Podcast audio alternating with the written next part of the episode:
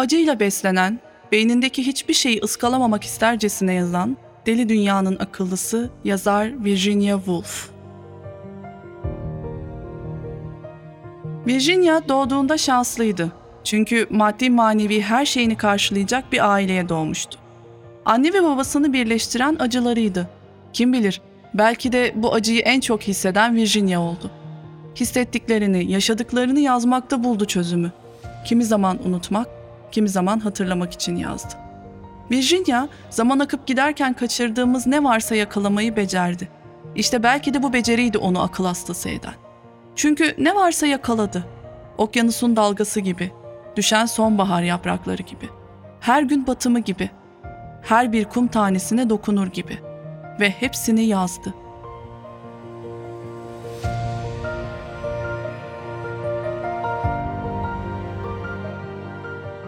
Virginia, 25 Ocak 1882'de Julia Duckworth ile Leslie Stephen çiftinin çocuğu olarak dünyaya geldiğinde anne ve babası ona Adeline Virginia Stephen adını verdi. Halbuki ilk iki çocukları Vanessa ve Toby'den sonra bir daha çocuk sahibi olmayı istememişlerdi. Ama o dönemin doğum kontrol önlemleri pek de kusursuz değildi. Sir Leslie Stephen Victoria devrinin tanınmış yazarlarındandı. Virginia'nın annesi de babası da daha önce başkalarıyla evlenmiş, ikinci evlilikleri olarak birbirlerini bulmuşlardı. Her ikisinin ilk eşlerinden de çocukları vardı. Leslie Stephen'ın ilk eşi, ünlü yazar William Makepeace Thackeray'nin kızı Harriet'ti. İlk kızları Laura zihinsel engelliydi ama bu anlaşılmamıştı. Beş yıl sonra Harriet tekrar hamileydi ve bir kasılma sırasında aniden öldü. O gün Leslie'nin doğum günüydü ve Leslie bir daha doğum gününü asla kutlamadı. William'ın eşi, Harriet'in annesi akıl hastasıydı ve kalıtsal olarak Leslie'nin kızı da anneannesinden mirası almıştı. Kızı Laura 20 yaşında akıl hastanesine kapatılmıştı. Annesi Julia ise ilk evliliğinde sorunlu değildi. Tam tersi, Harbert Duckworth ile mutlu bir evlilik yaşıyordu. Ancak Julia 24 yaşında ve üçüncü çocuklarına hamileyken Harbert bir gün aniden öldü. Julia çok güzeldi ve entelektüelliğiyle ayrıca göz dolduruyordu. Leslie ise uzun ve gür sakallarıyla çok dikkat çekici bir erkekti. Kader onları Hyde Park Gate'in 20 ve 22 numaralı evlerinde komşu olarak buluşturdu. Birbirlerini beğenmeleri kaçınılmazdı. Yaşadığı acılar öylesine ortaktı ki kaderin onları sunduğundan çok daha fazla sevdiler. Julia ve Leslie 26 Mart 1878'de evlendi. Julia ve Leslie'nin 5 çocukları oldu. Düşünürüm ki her yazar ailesinde gördüklerinden yola çıkarak yazmaya başlar.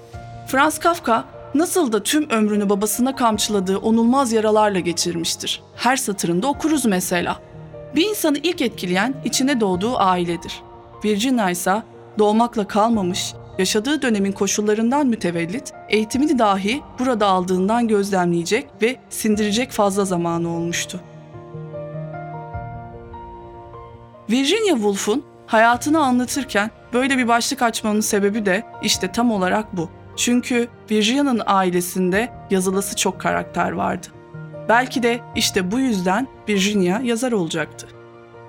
Bir yazar olduğunda karakterlerini uzakta aramaya gerek kalmayacaktı. Yedi tane hizmetçi, etrafında gördüğü bir sürü yetişkin kadın ve bir de silik suretleriyle çalışan erkeklerle kadro kalabalık ve hikayeler derindi. Ergen yaşlara geldiğinde üvey erkek kardeşinin asla istemediği Virginia sevilciliği vardı mesela. Gün gelip de bu olayı yazmak istediğinde kendisini tanımlamak için şöyle bir cümle kullanmıştı Virginia. Durmadan dalga yapan, kaba saba bir balinayla aynı akvaryuma hapsedilmiş talihsiz bir küçük balık. İçinde bulunduğu dönemi bir çocuk, bir ergen, bir yetişkin ve bunların yanında bir yazar olarak yaşarken çok fazla gözlemlemiş ve bazı tespitlerde bulunmuştu. Kadınlar ikinci sınıf olduklarına göre okuyamazdı. Tıpkı kendisinin geçtiği yollar gibi. Her şey bir yana o şanslıydı bile. Ama erkekler için düzen farklı işliyordu. Sonunda şöyle bir görsel belirdi gözünün önünde. Akrabalarından her biri bir makineye sokulmuş ve 60 yaşlarında bir müdür, amiral, bir kabine üyesi, bir yargıç olarak çıkmış robotlardı. Entelektüel akraba çevresinin içinde en çok babasıydı gözünde çoğalıp çoğalıp büyüyen. Çünkü babası çok çalışkandı. Victoria dönemi içinde mükemmel bir keşif olmuştu. Çünkü Leslie günde 8 bin kelimelik bir makale çıkarabiliyordu ve bu editörü olduğu The Journal magazin için çok iyi bir etiketti. Virginia çok şanslı olduğu bir ailedeydi. Yaşamı oldukça ayrıcalıklıydı. Victoria döneminde olduğu düşünüldüğünde özellikle babasının bakış açısı yönünden çok şanslıydı mesela. Tüm ihtiyaçlarını karşılayan birileri hep vardı etrafında ve onca kalabalığa rağmen kendine ait bir odası da. Elbette her şey bu kadar güzel giderken gölge olacak etmenler de lazımdı hayata. İşte bu etmenlerin adı Virginia'nın hayatında George ve Gerald'tı. Üvey abileriydi ve ondan 14 ve 12 yaş daha büyüktüler. Her ikisi de Virginia büyüyüp serpildikçe onun yeşil gözlerini, dolgun dudaklarını, güzel bir kıza dönüşümünü çekici bulmaya başlamışlardı. İşte tüm bunların arasında bir yerde bir gün annesi Julia taşıdığı yüklerden yoruldu. Annesi öldüğünde Virginia 13 yaşındaydı. Ansızın gelen bu ölüm Virginia'nın hayatında yaşadığı ilk sarsıntı oldu. Sadece o değil, birden bütün ailenin dudakları üzerine sessiz bir parmak ilişti sanki. Her birinin dilini lal etti. Herkes onu susması emredilmiş gibi sustu. Artık aynı evde yaşayan ve sessizce acısını çeken bir kalabalık vardı. Bu sessizlik yemininin ortasında Virginia yaşamının son yılında bir kez daha hatırına getireceği o çirkin günü yaşadı. Gerald, Virginia'yı yemek odasına uzanan holde bulunan bir yükseltiye çıkartıp oturtmuştu. Virginia orada öylece otururken Gerald ellerini Virginia'nın vücudunda dolaştırıyordu. Parmakları en gizli dehlizlere dalana kadar kendini geri çekmedi. Her şey bir anda yaşanıp bitmişti. Geride Virginia'nın hafızasına yıllarca utanç olarak yapışıp kalacak bir duygu kaldı. Kız kardeşi Vanessa daha küçükken ressam olmaya karar vermişti. Ama Victoria devrinde yaşıyorlardı. Bu dönemde İngiltere için kadın ikinci plandaydı ve kız çocukları okula gönderilmezdi. Haliyle Virginia ve kız kardeşleri de okula gidemedi. Babaları onlara eğitimi kendi kütüphanesinde verme çözümünü buldu. Virginia kendisini geliştirmeyi böylece başarabildi. Vanessa ressam olmak istediğini söylediğinde Virginia'nın dudaklarından da yazarlık sözcüğü parlak ışıklar gibi dökülüverdi. Babasının kütüphanesi Virginia'nın renkli ışık hüzmelerini saldığı dibi çakıl taşlarıyla dolu kuyusuydu. Bu kitap okyanusunda kendini en güzel renklere boyadı ve cümleleri şenlendi. İşte bu eğitimle 1895'te henüz 13 yaşındayken bir gazetede yazdığı kısa hikayeleri yayınlatıyordu. Victoria devrinde sürdürülen yaşam koşullarına karşıydı. Yazdığı her hikaye buradan şekil alarak oluşuyordu. Bundan sonra yazacaklarında da bu dönemin etkisi elbette olacaktı. Aile, anneleri Julia'nın ölümünün ardından boğulduğu yastan Virginia'nın üvey kız kardeşi Stella'nın evliliğiyle biraz olsun sıyrıldı. Ancak Stella'nın 3 ay sonra apandisit sebebiyle kaldırıldığı hastanede yanlış tedavi sonucu ölmesinin üzerine kara bulutlar kısa süreliğine saklandıkları yerden çıktı. Leslie kendini Julia'nın ölümünden sonra toparlayamadı. Yaşlanmıştı ve artık mutsuzdu da. Kendisini terk edilmiş hissediyordu. Davranışları da giderek anlamsızlaşıyordu. Artık sessizliğinin üstüne bir de duymaz olmuştu. Virginia 18 yaşındaydı. Bu durumun giderek kötüleşmesi George'u harekete geçirdi. Hem anne hem baba olmaya çalışıyordu. Virginia bu durumdan rahatsızdı. Çünkü bir anda George her şeye karışır olmuştu. Bir gece de Virginia'yı kollarına alma hakkını görecekti kendinde. 1904'te Virginia 22 yaşındayken Sir Leslie Stephen kanserden öldü. Aslında babası o 18 yaşındayken ölmüş gibiydi. Ama yine de hani denir ya, gölgesi yetiyordu. Leslie, Virginia için bir babadan çok fazlasıydı. Onu cahiliye mahkum etmeyen öğretmeniydi aynı zamanda. Virginia ise bir yazar olarak babasının emeklerinin karşılığı olacaktı. Ama bir yandan da annesiz babasız kalmıştı işte. Babasından iki yıl sonra çok sevdiği ve hayran olduğu abisi Toby de öldüğünde Virginia daha da yıkıldı. Artık kendini hiç güvende hissedemeyecekti. Bütün bu ölümlerden sonra yaşadığı tacizler Virginia'yı kolay incinir bir kadına dönüştürmüştü. Angelio kendini kaybediyor, akıl hastalığına davetiye çıkarıyordu. Leslie'nin ölümü tüm kardeşler için bir dönüm noktasıydı. Çünkü Bloomsbury'e taşındılar. Artık onları yaşadıkları yere bağlayan bir sebep kalmamıştı. Annesinden sonra babasının da ölümüyle ikinci kez yıkıldı Virginia. Babasına çok bağlıydı. Annesinin ölümünden sonra sesler duymaya başlamıştı. O sesleri susturan babasının varlığıydı. Şimdi o sesler geri gelmişti işte. Sanki Virginia'yı cezalandırmak istiyordu. Bu sesleri susturmanın yolunu intihar etmekte aradı. Bu Virginia'nın ilk intihar girişimiydi. Ama son olmayacaktı.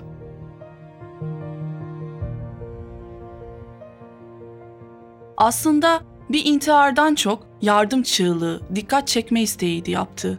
Çünkü atladığı pencere zemine çok yakındı, haliyle ölmedi. Bari kafasının içindeki sesleri susturabilseydi. Bloomsbury, Virginia içinde, kardeşleri içinde yeni bir hayatın başlangıcıydı. Burada birçok ünlü edebiyatçı ve cinsel konularda özgür davranan bir grup entelektüel bulunuyordu. Gruptakilerin birçoğu ya eşcinseldi ya da biseksüel. Grubun dışında kalan herkesin gözünde etik bir grup izlenimindeydiler. Bu gruba dahil olmuş kişilerin arasında John Maynard Keynes, Lytton Strachey, Roger Fry, Duncan Grant gibi ünlü isimler de vardı. Virginia işte bu grup içinden Lytton Strachey ile nişanlandı. Ancak bu nişanlılık kısa bir süre sonra bitti. Virginia aslında yazarlığa küçük bir kız çocuğuyken kısa kısa hikayeler yazarak başlamıştı. Profesyonelliğe ilk adımında ise yıl 1905'ti. Ancak yazımı çok uzun sürdüğünden ilk kitabını 1915'te yayınlayabildi. Ona The Voyage Out yani dışa yolculuk adını verdi. Bir türlü kendinden emin olamıyordu. Bir yıl içinde üç tekrar yazdı örneğin. Çünkü bu kitapta annesinin ölümü yenişini anlatıyordu. Profesyonellik yolunda etkileyici bir başlangıçtı. Ancak arkasında yaşanan olaylar daha da ilgi çekiciydi. Kitabını yazmaya çalıştığı sıralarda bir ruhsal çöküntü daha yaşadı Virginia. 1910'da bir türlü yazımını bitiremiyordu ve kaygıları vardı. Okurlarının onu beğenmeme ihtimali onu deli ediyordu. Bunun dışında bir de yasak aşk vardı içini bulandıran. Kız kardeşi Vanessa yeni doğum yaptığı bebeğiyle ilgilenirken Virginia, Vanessa'nın kocasıyla bir ilişki yaşıyordu ve müthiş derecede kendisiyle çeliştiği bir suçluluk psikolojisindeydi. İçini yakıp geçiyordu. Vanessa öğrendiğinde yıkıldı ancak Virginia'nın normal olmadığını düşünüyordu ama incinmişliğinin etkisinden de kurtulamadı. Doktorun tavsiyesiyle Virginia'nın özel bir bakım evi olan Burley Park'a gönderilmesini sağladı. Virginia, Burley Park'a 4. ruhsal çöküntüsünün ardından Şubat 1912'de bir kez daha girdi. Bu tarih Leonard Woolf'tan evlilik teklifi almasının hemen sonrasına denk geliyordu. Leonard Ceylan'da devlet memuruydu ve Virginia'nın şehrine sadece 6 aylığına gelmişti. Evlilik teklifini kabul etmesi Leonard'ın istifa etmesi demekti. Virginia gibi çalkantalı ruhlu bir kadın için böyle bir karar almak ona kendini ancak baskılanmış hissettirirdi. O da işte aynen böyle hissediyordu. Bir de Leonard Yahudiydi. Virginia ise İngilizlerin Yahudileri kabul etmeyen kesimine aitti. Virginia 34 yaşındaydı ve bu yaşının yarısını akıl hastası olarak geçirmişti. Haliyle kapısında çok parlak kısmetlerin sıralanmayacağını biliyordu. O da kardeşi Vanessa gibi evlenmek, çocuk doğurmak istiyordu. Ama Yine de bu kararı vermek ona çok zor geliyordu. Leonard'ın iş durumları bahaneydi aslında. Virginia Leonard'ı sevmiyordu. Sonunda Leonard'a dürüst olmaya karar verdi. Ona doğruyu söyledi. Ama Leonard bunu önemli bir detay olarak görmedi ve teklifinde ısrarcı olduğunu bildirdi. Virginia, Leonard için en uygun eşti çünkü Leonard beş parasızdı. Virginia ise babasından dolayı geçim sıkıntısı çekmiyordu. Virginia sonunda ikna olmuştu. Kuşkularını rafa kaldırdı. 10 Ağustos 1912'de Leonard ile Londra'da St. Pancras mahallesindeki nikah dairesinde evlendi. Virginia aslında en doğru kararı vermişti ve bunu da yıllar geçtikçe anlayacaktı. Çünkü Leonard ona bir kocadan fazlası olacaktı. Virginia onu geri kalan ömründe idare edecek, her şeyine koşacak o kişiyi bulmuştu. Leonard ilk kitabını çıkarmak isterken yaşadığı buhranları bildiğinden işe buradan koyuldu. Virginia için bir basım evi kurdu. Böylece yazdığı kitapları yayınlatabilir, Leonard'ın desteğiyle de beğenilmeme korkusunu aşabilirdi. Leonard, Virginia'nın hayatının yönetimini eline almıştı artık. Her şeye o karar veriyordu. Çünkü Virginia'nın ne zaman hangi ruh halinde olacağı belli olmuyordu. Virginia için bu iyi bir yaşam şekliydi ama bir yandan da zordu. Virginia 9 Eylül 1913'te ikinci kez intihar etti. Henüz evliliklerinde bir yıl olmuştu. Yaşamının çıkmazda olduğunu düşünüyordu. İlk intiharı gibi değildi, bu ciddiydi. Ama şansı vardı ki Leonard vardı. Yuttuğu hapları cerrah bir arkadaşlarıyla beraber Virginia'nın midesini yıkayarak temizlediler. Bu işlem Leonard için ölümden beter zamanlar içeriyordu. Saatler sürdü ama Virginia kurtulmuştu. Beşinci ağır bunalımını yaşadığında bakım evine gidemeyecek kadar hastaydı. Artık bakım evi yeterli olmayacaktı. Tımarhaneye kapatılması gerekiyordu. Bunun kararını verecek isim de kocası olarak Leonard'tı. Leonard'ın gönlü onu bırakmaktan yana değildi. Bu sırada da Virginia'nın üvey kardeşi George, Sussex'taki evini onlara verdi. Belki bu delirmede payı olduğunu düşündüğü için vicdanını rahatlatmak istiyordu. Kim bilir. Her neyse, işe yaramıştı. Leonard, Virginia'ya bu evde rahatça bakabilirdi. Burada iki ay kaldılar. Virginia kendini iyi hisseder hissetmez bir zamanlar Vanessa ve Adrian ile ortaklaşa kiraladıkları Eşim House'a taşındılar. Eylül 1915'te intiharın üzerinden iki yıl geçmişti. Virginia artık daha iyiydi. Leonard Richmond'a taşınmalarına karar verdi. Burası tanıdıkları herkesten uzaktı. Leonard özellikle böyle olmasını tercih etti. Böylece kimse gelip Virginia'nın rutinini bozamayacaktı. Herkesten uzak kalmak mı iyi gelmişti bilinmez. Bundan sonra geçirdiği krizlerin hiçbiri son bunalımı gibi olmadı. Leonard ona hep baktı ve yazmasına izin ve destek verdi. Virginia'yı sıkı gözetim altında tutuyordu. Ne zaman ki yazarken sarsıldığını fark ediyor, bütün her şeyi elinden alıp onu oyalıyordu. Leonard farkındaydı. Yazmasa düşünerek kendine daha çok zarar verecekti. Bu yüzden kontrolü altında yazmasını sağlıyordu. Çünkü Virginia çektiği acıları, zihinsel bunalımlarını yazıyordu. Belki unutmak, belki hatırlamak için. Virginia ilk kitabını çıkardığında 3 yıldır evliydi ve edebiyat dünyasına ilk adımını da haliyle Virginia Woolf adıyla atmış oldu. İlk kitabı çıktığında ikincisi için çalışmaya çoktan başlamıştı. Sürekli her an ne hissederse yazıyordu aslında ama asla kendinden emin olmadan ona bir kitap diyemiyordu. Bu yüzden ikinci kitabı Birinci Dünya Savaşı döneminde geçen Gece ve Gündüz'ü yayınladığında yıl 1920 olmuştu. Seçtiği karakterleri açıkça tanıtıyordu kitabında ve mekan tasvirleri konusunda da fazlasıyla özenliydi. Ayrıca bu kitap bundan sonra yazacaklarının ön izlemesi gibiydi. Gelecekten haberler veriyordu. Virginia yaşarken belki değil ama yazarken oldukça cesurdu. Yeni şeyler denemeyi severdi. Bu yüzden 1931'de yayınladığı Dalgalar adını verdiği kitabında o güne kadar başka hiçbir yazarın göze alamayacağı şeyler denemişti. Bunu yapan tek kişi olduğunun farkındaydı üstelik. Çünkü bu kitabı bir roman görünümünde düz yazı olarak yazsa da aslında bir şiirdi. Amacı bu romandan bir tiyatro oyunu çıkarmaktı. Virginia felsefesi için şu cümleyi kurardı. Şiir olmayan herhangi bir şey edebiyata neden girsin ki? İşte bu düşünceden yola çıkarak bu kitabı iki yıl içinde üç kez yazdı ve dalgaların sesine uydurarak şiir gibi yüksek sesle okuyarak düzeltti. Virginia gerçekçi romandan sıyrılışını kutluyordu. Çünkü dalgalar bilinçaltı tekniğiyle yazılan romanların en önemlilerinden sadece bir tanesi olacaktı. Virginia'nın yazdığı her şey bilinçaltından sel olup akarken mürekkebinde dağılıyor gibiydi. Öyle ki bir süre sonra Virginia Woolf adı bilinç akışı tekniğiyle birlikte anılmaya başlamıştı. Ve bunun için verilecek en iyi örnek Mr. Dalloway'di. Eşcinsel kimliğini saklamıyordu. Bu kimliğin keşfi Bloomsbury zamanlarına dayanıyordu belki de. Kitaplarında da eşcinsellere yakınlıktan kaçınmadı. Hatta başka hiçbir kitabında rastlanmayacak kadar özgün bir yaklaşımla yazdığı, Orlando adını verdiği aşk romanını o dönem sevgili olduğu Vita Sackville West'e ithaf etti. Bir de çok kolay okunan bir kitabı vardı Virginia'nın. Kendine ait bir oda. 1929'da yayınladığı bu kitap feminist hareketin klasiği olarak kabul edilmişti. Kadınlar bu kitabı ellerinden düşüremedi. Çünkü konusu kadın ve edebiyattı ve okurken akıp gidiyordu. O dönemden beri süre gelen erkeklerin kadınlara sürekli sorduğu bir soru vardı.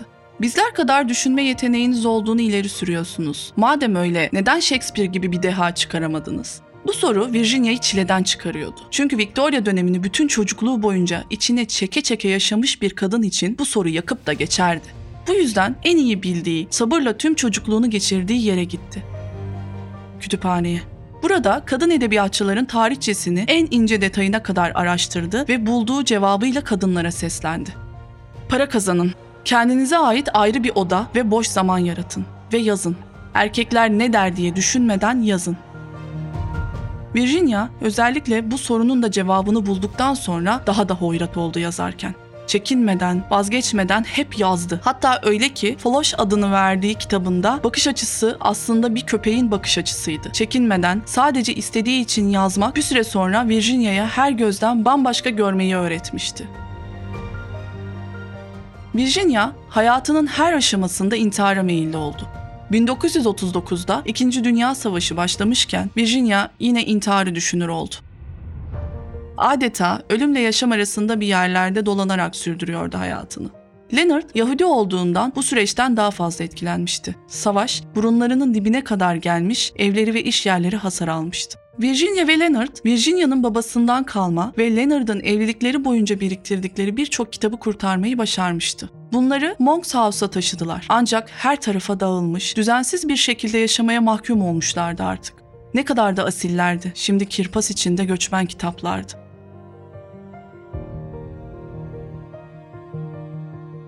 Bu sırada Virginia'nın doktor olan kardeşi Adrian, Hitler'e boyun eğmektense intihar etmeye karar vermişti. Hazırladığı öldürücü dozda zehri Virginia ve Leonard'a da isterse kullanabileceklerini söylemişti. Artık garajın kapısını kapatıp intihar etmeyi konuşur olmuşlardı. Bu sefer de aklı başında olan Virginia'ydı. Ölmek istemiyordu. O günlerde günlüğüne şunları yazmıştı. Sonumun garaj olmasını istemiyorum. Daha 10 yıl yaşayıp kitabımı yazmak istiyorum. Kitap yazıyor olmak Virginia'nın bu hayatı yaşama şekliydi. Hem cesurdu hem korkak. Onun için bir yazarın kelimeleri dizip cümle oluşturması, hele de özgüveni yokken büyük cesaretti. İşte o yazar Virginia Woolf'un ta kendisiydi.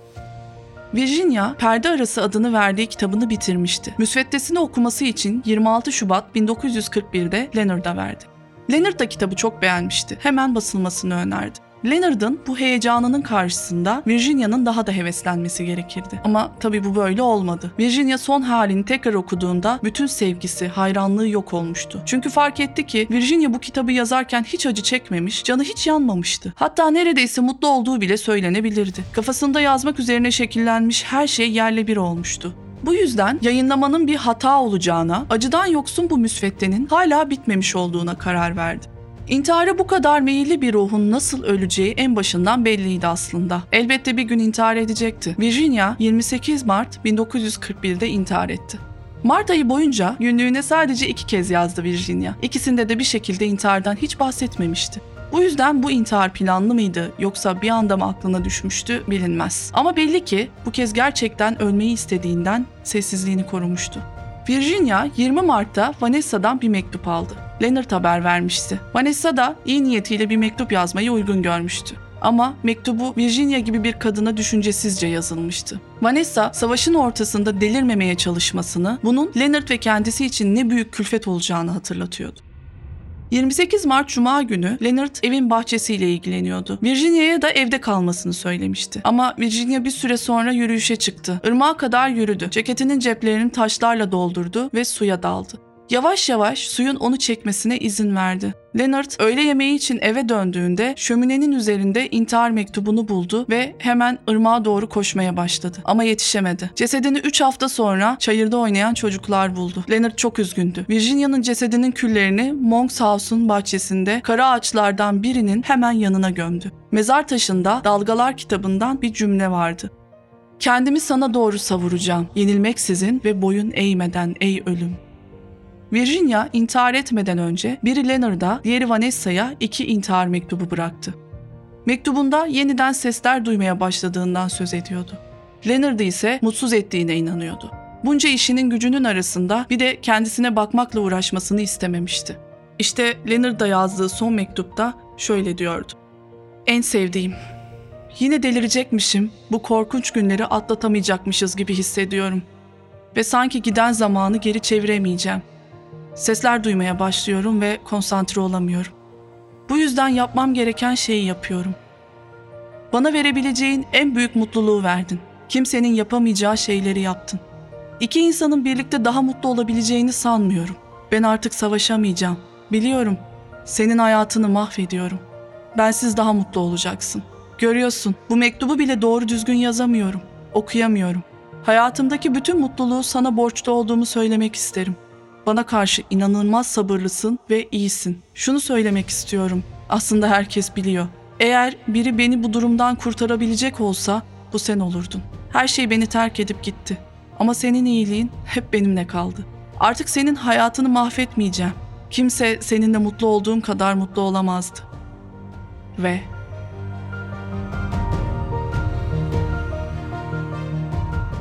Bunlar Virginia'dan Leonard'a kalan son cümleler oldu. Sevginin, aşkın, bağlılığın ne olduğunu yaşayan ve yaşatan bir adam için eksik bile kalırdı. Belli ki Virginia kendince Leonard'a olan borcunu ödüyordu.